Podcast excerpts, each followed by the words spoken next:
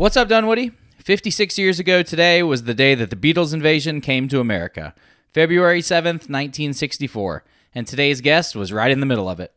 My name is Matt Weber. I'm a realtor trying to bring you the best stories our little Dunwoody community has to offer. Justin Dyke is my partner and co host. Justin is founder of pooldues.com. The show is brought to you by Brett Friedman from Village Orthodontics. He was just listed in Atlanta Magazine's Best Orthodontist in Atlanta, so congratulations to Brett and his team for that awesome award. We'd also like to announce our newest sponsor, Porter Brew and Cube Brewery. We're really excited to team up with Alan and Win Porter and their new general manager, Greg Gordon. As Dunwoody's only brewery, we thought it was a nice fit for us. Um, we'll be hosting some fun outings there and checking in on them every once in a while. So next time you go into Porter, uh, make sure you tell them you listen to the podcast.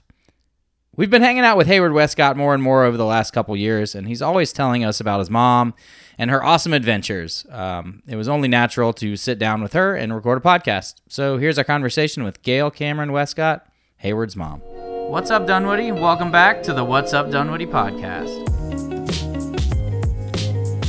Okay, so we're here with Gail Cameron, but Gail Cameron Westcott. Today, this is a real journalist. We're we're just goofball citizen journalists. You were a real journalist for Life magazine. When did you start with Life magazine? I started in the late 50s, and Life magazine at the time was the biggest, most powerful magazine in the world. I mean, it's hard to imagine this digital, instant world we live in now.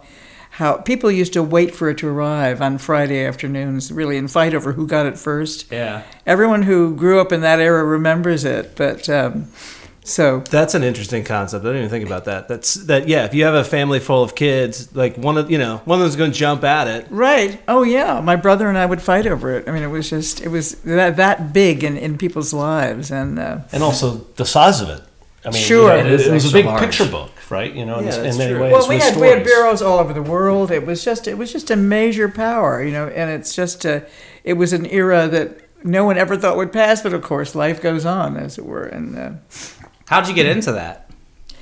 well, when I when I was in when I was in college, I went to Smith College in uh, Northampton, Massachusetts, and we I sang in a group called the Smith College Chamber Singers. This was not Beatles music; it was very serious music. We sang all over Europe in the summertime, and it was just amazing. I mean, it, and the State Department arranged these concerts. We went all the way to Istanbul. We did it every summer.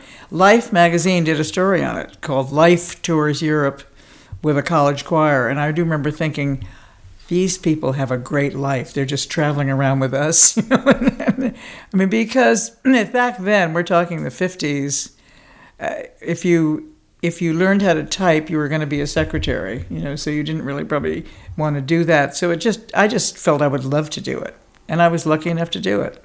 But, um, and she didn't learn how to type. and I didn't learn how to type, and I regret that to this. Yeah, I didn't. Do you still type with two fingers? I like still type with finger? just a very, con- yeah, I mean, really, it's called journalism typing, yes, with a lot of errors, yeah. No, I've regretted it ever since. That's but, why there's um, an editor, right? Right, exactly. I can't imagine typing back then. I mean, you'd have to, uh, this constant whiteout and everything, you know. Oh, yeah. Not having yeah, an undo button. Can you imagine typing like that? It's just crazy. Well, we had copy rooms too, where they corrected everything, and they were, you know, there was Oh. a lot. There was a lot of interest in interest in this thing called accuracy, which seems to have become a little flexible nowadays. Yeah, But, um, in the world of fake news. Loose word. Exactly, exactly.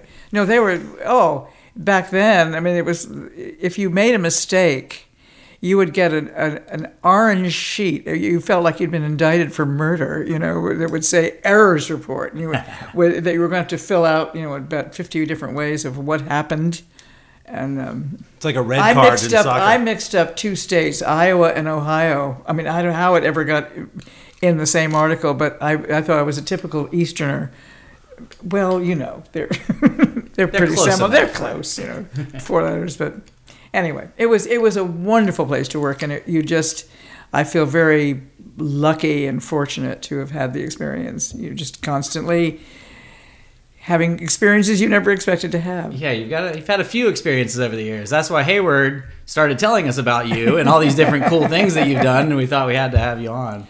Well, thanks. We want to focus on the Beatles, but we, well, let's start with the Kennedys. So you covered the Kennedy campaign. I campaign. had covered much of the Kennedy campaign, which was again, uh, it's hard for people to imagine now, but it was it was so exciting because up until then, all presidents were really old people. You know, Truman, Eisenhower, FDR. Suddenly, there was this wonderfully fascinating guy who just electrified the nation, and I covered much of it.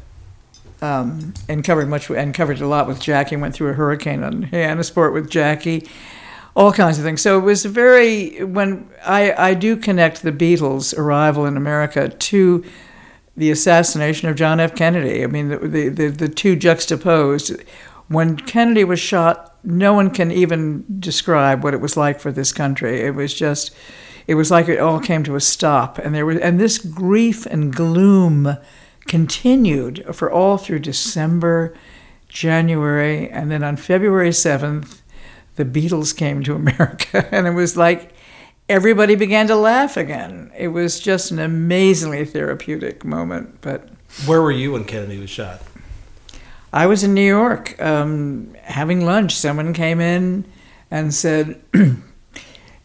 The, the news that Kennedy was shot. We went. It was just down from the Time Life building. We ran running back, in the elevator, went upstairs in the elevator, and someone said, Get down to Washington right now. I went to the airport. I didn't even have a suitcase. I just went. I mean, it was just uh, so it was, it was, and I was there for about three weeks, which was a little complicated without a suitcase. But we, Hopefully, life helped you out, right? right. But um, anyway, um, Do you know where your parents were? were? I think. idea. Oh, really? Uh, I'm pretty sure my mom was walking down the street and she saw it on a TV, like in a department, like you know the kind of the front equated window. to the 9/11, where everybody remembers. That's, exactly, exactly. It was it was very definitely like that, and. Um, it's weird. I remember eerily, like how I remember every part of that morning, but I don't remember any other morning all through college. I don't think. college. Absolutely. Well, and then and then the Beatles came to America, and now what's amazing to me, look, looking back on when we, we're, we've been looking this morning at a number of pictures that Hayward has on on his laptop of that day, and it, it I can't believe that many years have gone by because it seems so immediate. Um, but that morning, going out to Kennedy Airport, truly we did not know what a big story this was until we got there, and then there might might have been like fifty thousand teenagers all screaming. I mean, it was it was a sound that has never been replicated. it was like. Um, yeah, what did you think you were walking into? Like maybe 200 teenagers, or I don't know. It was just going, you know. I mean, just even finding the photographer, and I remember there were, you know, there were four limos, one for each Beatle. We were the, the London bureau had done a big story on the Beatles in England, but it had not registered here yet. And uh, uh, there was one, there was one for Time, Life, Newsweek, and the New York Times. Interesting, no TV channel back then was important enough to get one of those li- uh, Beatle limos. Uh, and but it was chaos from beginning to end. They had the, the famous press conference, and then I had the badge which indicated I was going to be in one of the limos. I literally was picked up by the police physically and just thrown into the limousine.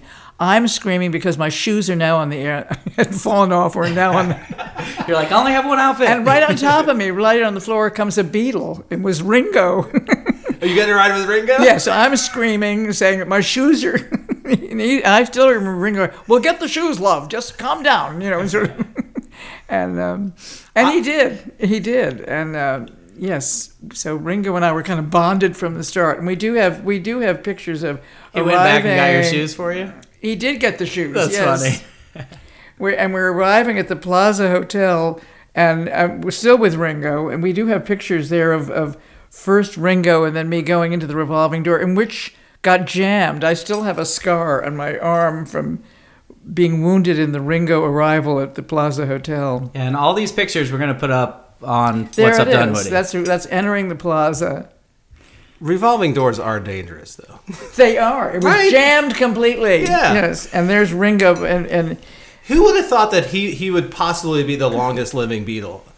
I mean, I know McCartney lives a, a very healthy lifestyle. He's a vegan and everything like that, but I still think it's going to be Ringo at the end.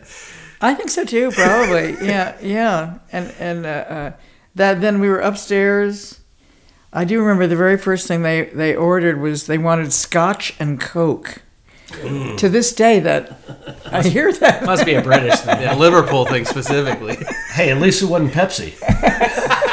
That's right. It was just, it was, but I look at how intimate all that was. Just, just this small group of reporters in that room, and they, we were all just, just beginning to understand what we were dealing with. You know, which was just an amazingly. Um, Well, they must have been figuring it out too. That oh yeah, they were stunned. Yeah. They were stunned. Their first minutes in America, you know, and and. Uh, uh, John Lennon was very sarcastic. I do remember that about the trip in from the airport, because of course the trip in from the airport is awful. You know, when you look at the going through, at least at that time, you know, going through much of Queens, it didn't look like, did not look like America as he had envisioned it, but it, but it certainly became that. Yeah, they're probably like America's a dump.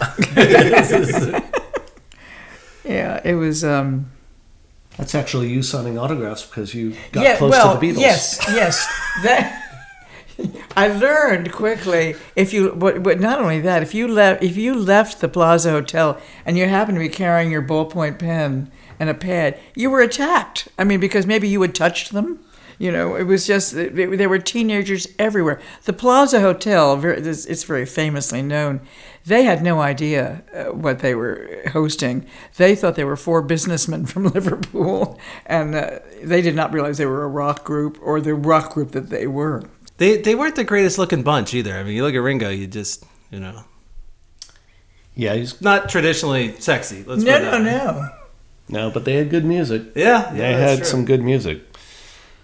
Well, you, but uh, but the next night was the was the Ed Sullivan show, where you never, I mean, and, and at the rehearsal, you never heard it. You never even the, the screaming was so. I don't I don't think I ever heard it until Washington, and and then I thought, wow, this is great music. And I had been covering um, a lot up at the New York Philharmonic, and I was more of a classical musician at that time, but. Um, Leonard Bernstein, he became one of their greatest fans immediately, just even musically. I mean, he.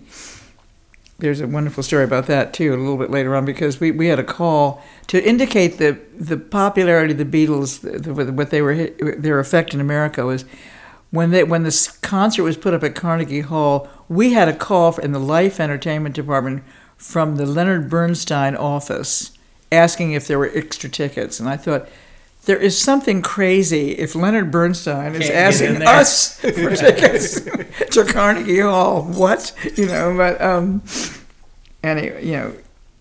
Anyway, well, from then on, we went on to we went to Washington. There's a there's a wonderful So you're following them at this point. You uh, every yes okay? every minute. Everywhere they yes, yes, wherever they went, we went. And uh, it, there was a huge snowstorm. They were supposed to fly to Washington. Instead, we went on the train.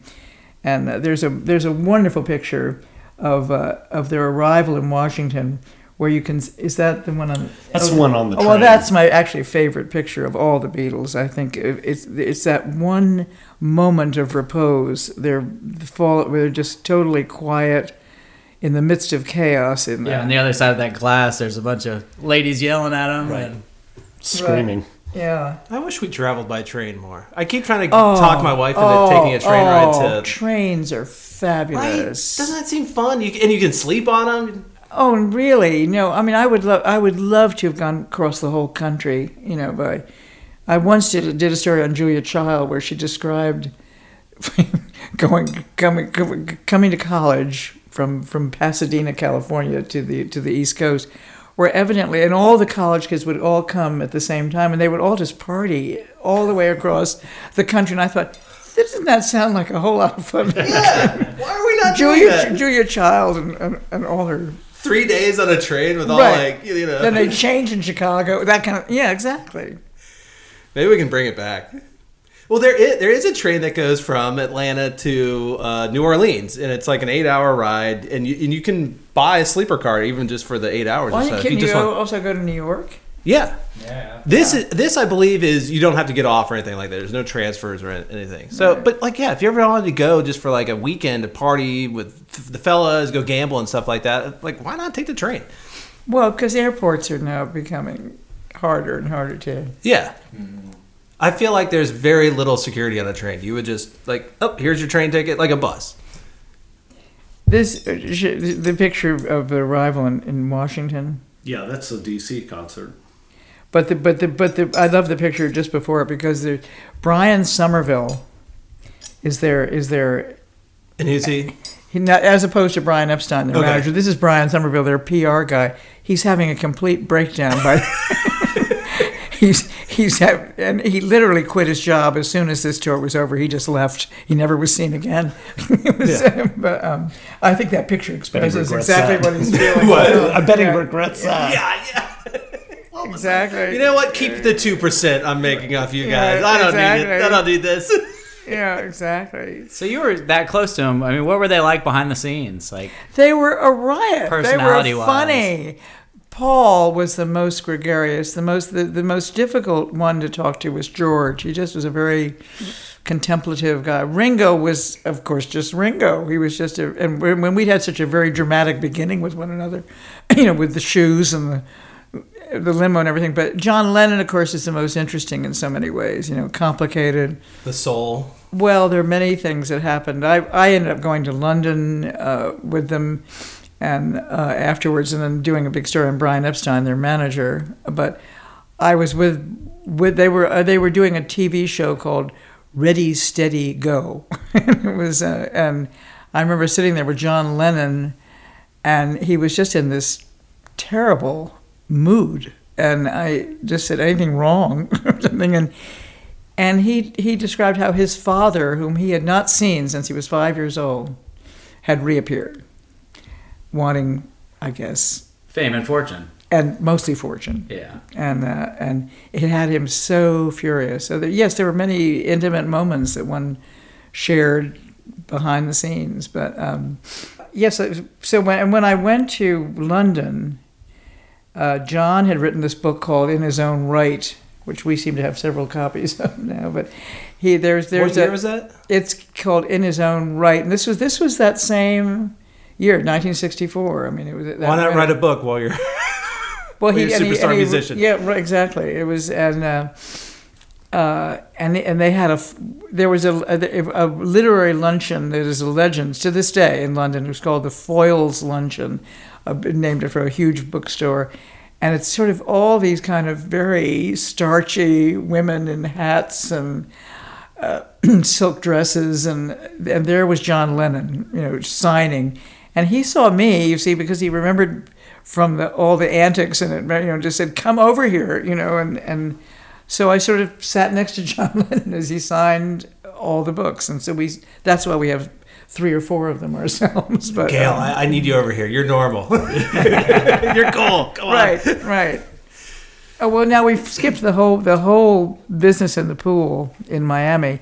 After after Washington, there was this, this concert at Carnegie Hall, and then we flew to Miami. And they did not want to do that picture in the pool. Um, they had been told that after New York and Washington that they were going to have time off and just to be in the you know beach, do whatever. But of course, I mean, when we arrived, there was an actual motorcade that went to the hotel. I mean, it was just, and it took a it took a bit to convince them to do this. A, a, a, friend, well, someone in the in the Miami bureau had found a pool where they would be where we could take the picture, which evidently turned out to be hard at that time of year. That people in Miami emptied their pools in February. I'm not sure that that's really the case now, but Yeah, um, why would you? in- in why would you? Miami? Isn't that isn't the point for going there? By the way, we'll have that. We'll have some of those Yes, photos up on the website yes. for sure because those are great uh, photos. Yeah. I can't believe somebody was like, "Don't you know? You're you're you're there's there's one of them. Yeah, you're teen idols. Why not get a few shots like that at the pool?" Absolutely, absolutely. And they finally they did agree to go, and uh, and that picture is evidently the most requested picture of all time from Life magazine. Pictures of uh, is is of the, that pool picture, but the, it was supposed to be on the cover. That was the reason they finally agreed, and a new editor, a, a different editor, took over that week. His name is Hedley Donovan. His name will go down in um, he thought, who are these guys? I mean, what is why does this matter? and they were not. It was not used on the cover. It was used in the last page of the magazine.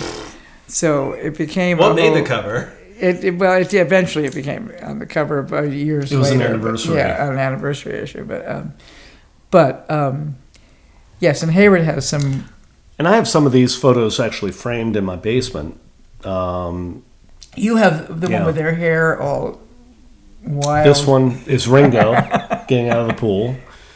And then that's the famous, that's, I forget what year See, that that is. would have been the That's 1984. Yeah, that's So, No, no, no. 64. twenty years later. 64. yeah. Oh, the anniversary. I got you. Anniversary. Yeah, Yeah, that's, yeah, why, exactly. that's how I made the cover. Life actually came back. So Life went out of business Yeah. for a little bit. Well, it never really came back as a as Right. a, um, a But they tried to weekly magazine. Uh, it, it it came back when we were all living in London, and uh, but uh, I mean it ended then. Television took all. Life had this huge circulation. Then television, the advertising, uh, took it away from from the magazines. And who would have thought that Life would end? But they could no longer support that huge circulation. You know? It seems like with the brand name though, they could come back as. as well, they, they do special. Yeah, sure, sure, they do do that, and uh, um, and they did come. So then I then went to London and and did a huge show on Brian Epstein, and then they came back in in August, and that's when we have that other issue here of. Um, This one. yeah. And this is an amazing picture. The, the, the photographer flew over to Blackpool, England. I think that he had about like five minutes to take that picture, and it's just a winner. And that is a good photo. Bob Hayward's uh, dad and I went to Shea Stadium, where we had we were seated in the second row, and at one point, people came in. The police came, and said, "This this little girl claims that you stole her ticket." Said to Bob, she was just sobbing. Bob said to her, "You know that's not true," and she said, "I can't help it. I just love them so much." And I, and I thought if we'd only saved those, those are worth money now. Those those stubs from Shea Stadium, but um, the next big moment actually happened a year later because then Bob and I got married that following January, and in February, Brian Epstein, their manager, had a he had other singers that he was promoting, and he wanted us to do uh, do a story. And we met at at the Plaza Hotel with his assistant, and I had just learned I was pregnant, and I I could talk about nothing else but my pregnancy, not my my unexpected pregnancy. What every guy wants to hear. About. Right, and so and I wasn't wasn't at all interested in the singer. Or it was it was a singer named Cilla Black. It sort of wrecked her career, I guess, because, but. And the next thing we know, we get a we get a letter, uh, get a card in the mail about uh, two weeks later from London, which said an elephant is pregnant for 22 months, so stop complaining. And it's signed by all four Beatles, and and it's um, Hayward has a friend, but I said he's one of the only. There it is. That's amazing. So it's it's um so Hayward's birth was heralded by the Beatles, which was not many people can say that. It's Look at their signatures. God. yeah. Well, Hayward has it uh, Framed. framed, and and Bob had That's the, really cool. Bob had the good sense to frame the envelope. It's it's, it's double frame on the back, sort of verifying its provenance. You know that it, where it was mailed and the whole thing. Right. So And I I think it says something. If it, Ga- it's from Brian Epstein. It says, "Gail, I tried to get the boys uh, to sign this." Yeah, you can flip over and you That's- get you get the framed uh, Yeah. handwritten letter from uh, Brian Epstein. That's neat. Yeah, they have they have those like for postcards if you've got a right. Yeah. when you oh, think that's that true. Brian was so young too, he was just in his you know thirties. Yeah, here he was, this furniture guy in Liverpool, and had the good sense to just he just reacted to. He had no knowledge of, of great rock music or anything. He just How did they get did- him to sign? he does no they were singing this legend they were singing at the cavern this local club and and and people were all flocking there at lunchtime every day and he just went and he thought there's something here you know that's amazing and he just took, became their manager but he was turned down i love stories like this he was turned down by every record company in london he was told groups are out. and EMI just took a chance on it, and to their great, to their great relief, actually, I mean, they, they of course we all became very rich. Yeah, I bet. That's kind of the same story as Bieber. Somebody saw Bieber and it was like he wasn't a, a PR guy or anything. He just picked him up, got him a sign, and now he's rich. Well, I, I love stories about like you know, where where people turn down the book that becomes a bestseller and things like that. But but but Brian was just very persistent. He went to each just went to each record company with this demo and was really not given any encouragement. And then look what happened. you know. That's wild. I wonder how many um, things there are out there that are signed by all four Beatles. Can't be that many. I mean, Well, I, you know, I, there, I do regret that I, I was being suddenly pursued by all the big powers of Time Incorporated who never spoke to the reporters, you know. But suddenly they all had a teenage daughter, and um, and I had many things that were signed that, that I asked to sign, and I didn't get one for myself. You know, that's why I'm thrilled that this card came. You know, but um, I was out with them at Wembley Stadium. That's when I told Hayward that uh, the Mick Jagger came by. I didn't realize exactly entirely who he was, but um, but I had I had several of those souvenir books and had and had them signed for these Time Inc. big guys, you know. But Yeah, it's funny you didn't know any of that stuff was valuable, was at the time. No, no, no, I You were telling us before the show started that you were giving Hayward's babysitters stuff and Yes, yes. well, giving away things. Well, we had these live photos, and, and they were all, all the, the yes Hayward Hayward, whose birth is heralded by the Beatles. He they were is then born.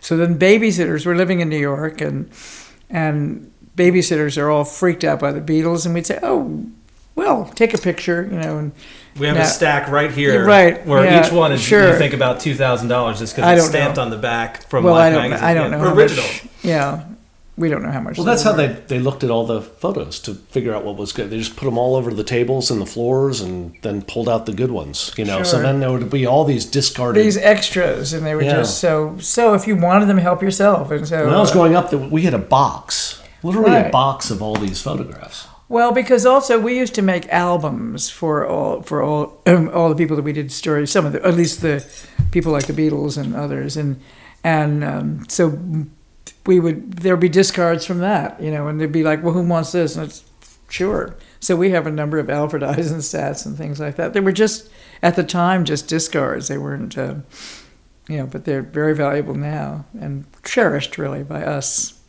So when was the last time you you covered them? Was it just that one time when they were coming to America, or did you touch base with them? Remember when we went in Atlanta when Ringo came? Well, And he there was, two very- times actually. I Did you friend him on Facebook? Was this recently? No. no.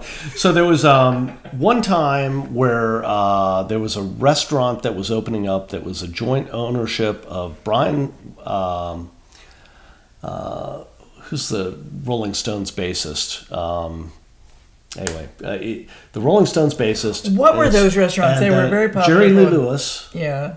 and Ringo Starr were all the. Uh, it was called the Brasserie. It was in Peachtree Center. Okay. Yeah. And you went down and uh, covered that opening. And uh, Ringo was there, and they all performed. Jerry Lee Lewis performed. what year was this?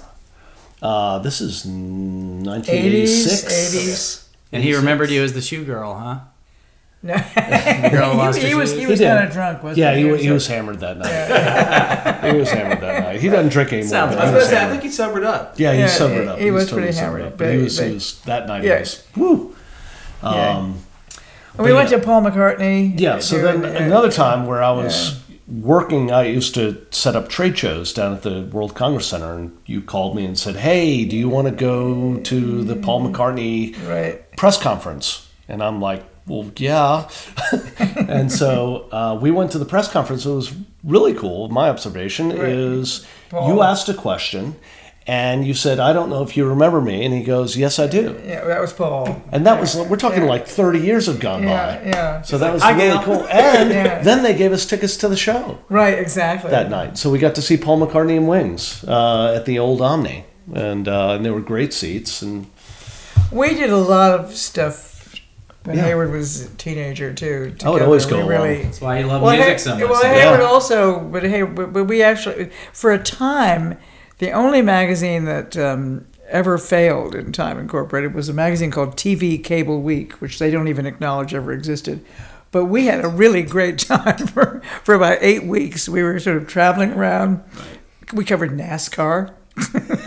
we did. and um, um, country music. We went to the, the Conway Twitty, Barbara Mandrell baseball classic. We did these things. where Maybe they were just before their time because all that is really popular now. Right. And NASCAR also- and country music. I, I got Right. to go to a lot of Braves games. That was a lot You of fun did. for We me. covered a lot of the Uh, Braves. Dale Murphy was at the peak of his Right. career at that Right. point, um, and that magazine was trying to compete against TV Guide, is what the goal was. I think. Right, and they never they never got it. The the the idea was they were going to have it, cable was just becoming popular, and they were going to be able to have a magazine that would was tuned to every cable system around. It, it didn't in the end work, uh, but um, but we had a very good time. Yep. Um, actually, Hayward and I went. We were we had didn't know anything about country music, and we did cover that baseball game where afterwards we had to get quotes from everybody, and I just remember someone coming up t- to me and saying, "You do not ask Mr. Acuff how to spell his name," he was kind of like the dean of country music. It was sort of like, but we didn't know who he was actually. But um, And can you spell it now? uh, where were we when you found out that Lennon died? Here, we had just moved here. Yeah, Was just moved here. No, it was uh, it was just 1980, I think it was. Mm-hmm. Yeah, and um, yeah, isn't that? It's still stunning, isn't it? You know, even to go there in Central Park now, um, or to go by that building. There's always German, Japanese Yeah. tourists out taking pictures. uh, It's, uh, to this day, you know, Why that is? I don't know. And why would they want a picture of that? Where it Yeah, where where John John Lennon was shot, kind of. Yeah, kind of bizarre. it was. But what a what an era, and what what a what a wonderful contribution it since the world into certain to our lives. We've had a good time with it. Absolutely. What was your What was your favorite story of covering out of all the stuff? Oh, there just there just isn't, Oh. you know, because there, the wonderful thing about journalism, and particularly the the way uh, this period of journalism was nowadays so much. I mean, I did I did People magazine here for about fifteen years, and we had a we had we did we did a lot of things. I mean, there were there were one we covered the whole Jim and Tammy um, meltdown, which was pretty fascinating if you came from another Yeah. world. I mean, it was just. Uh, but um, You also covered. the what's alcohol- interesting, but Billy Graham, I covered a lot of. Yeah. Uh, you know, there, every everything. These are cliches, but it really is true that everybody has a story to tell. I mean, whether or not they think they do or not. We once did a story on.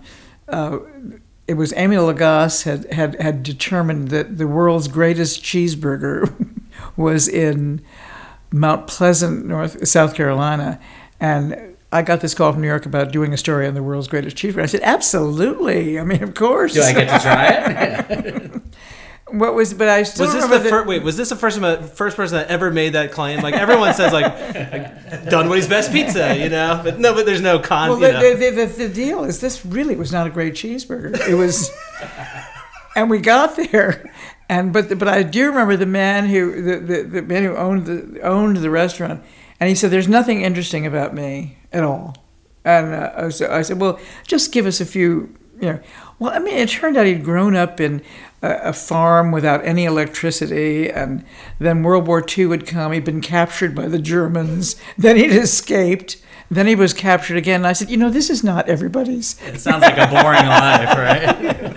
This is not your ordinary story. I mean, but th this is someone saying there's nothing interesting about him. Then he comes out and he goes to the Citadel. Um, I mean, it just it became just, and then he ends up running this restaurant with the world's greatest cheeseburger. Except the cheeseburger really was lacking. But um, That was the thing that was not, uh, non-memorable. Just okay cheeseburger. He he was interesting. It was the cheeseburger was less so. okay, we got to talk about some of the medical stuff here. Gary Dockery, policeman who woke up after a 20-year coma. Oh, in Chattanooga.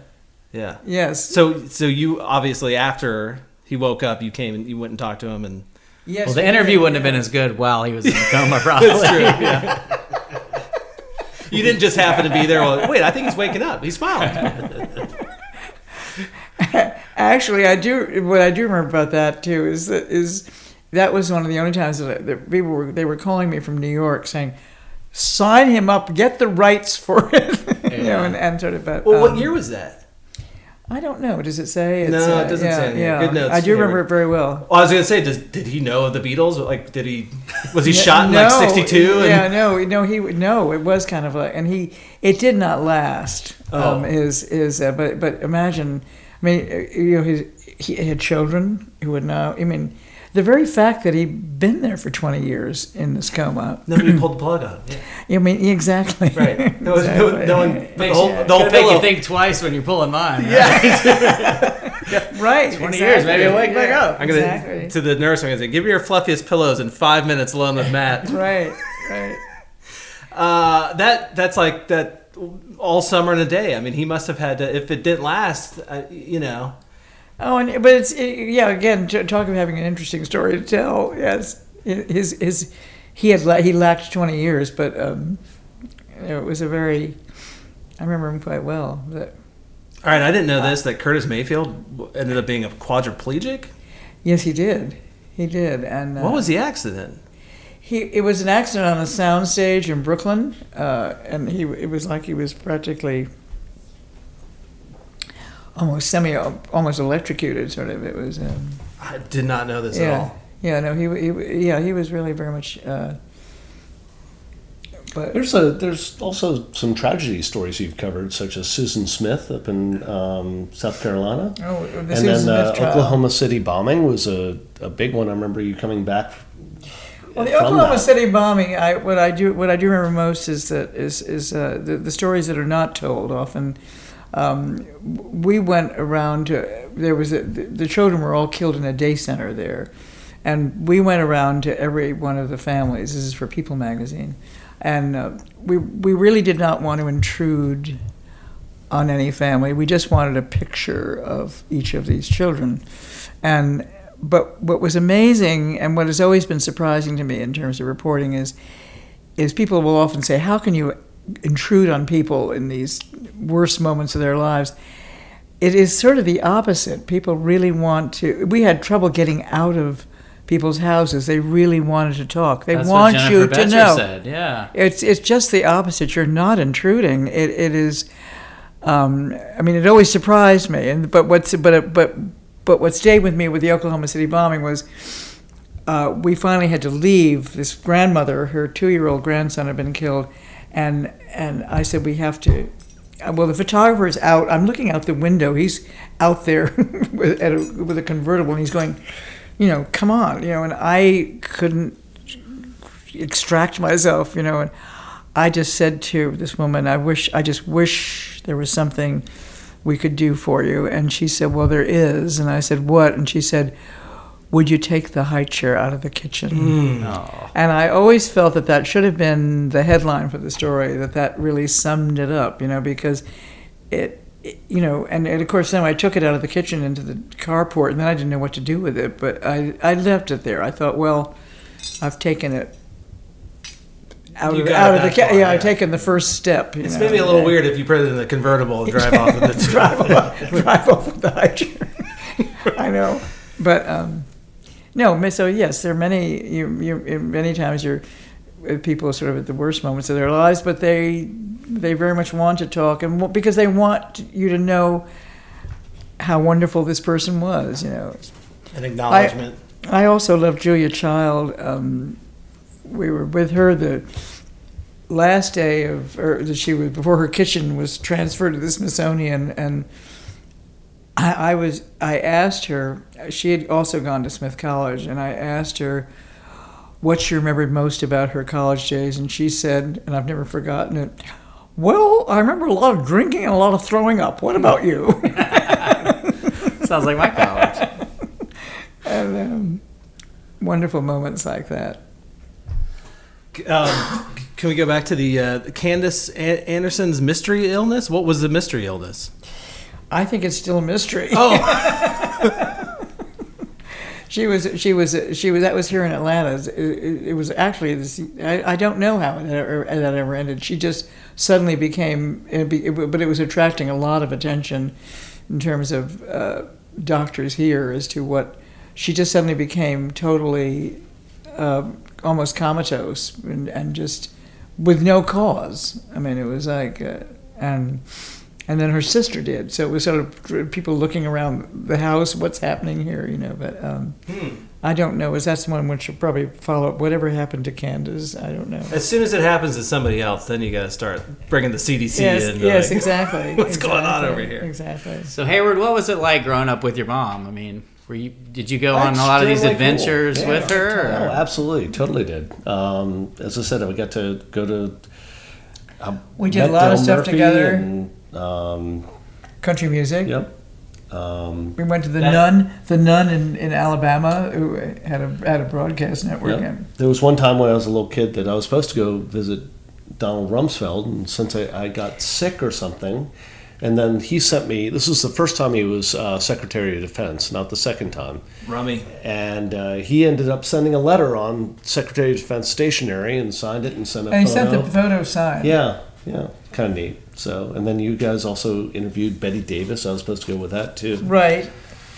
Um, Exactly. Rumsfeld comes off pretty well in that movie, uh, the recent one, Vice, with uh, Christian Bale playing Dick Cheney. I think, and Rumsfeld's I played by uh, Steve it. Carell. It's good. Yeah, yeah, it's worth seeing. but you've interviewed a bunch of presidents, um, Jimmy have. Carter. Every time something pops up on my phone about Carter, I'm like, "That's it. He's gone." You know. And it's never really good stuff that pops up. It's always, well, he's going into the hospital. They'll say, it's, he's coming out of the hospital Yeah. at 95, you know? You should just assume that he's coming. yeah, I think so.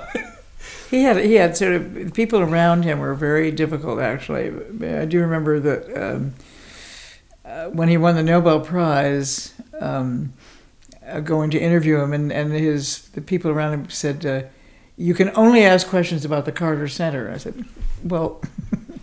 Not really. I mean, we're going to talk about a lot of things, but they got me so rattled that I couldn't find the tape recorder in my purse, and there's, and then and then Jimmy Carter said, "Well, don't you take shorthand?" I said, "No," and he said, "I do." And he he said he had taken it all through the Naval Academy, which was sort of an interesting fact, you know. But um, so it is remarkable that he how he continues. I mean, just So you couldn't type, couldn't do the shorthand. right. It must have been good if they're sending you all these places.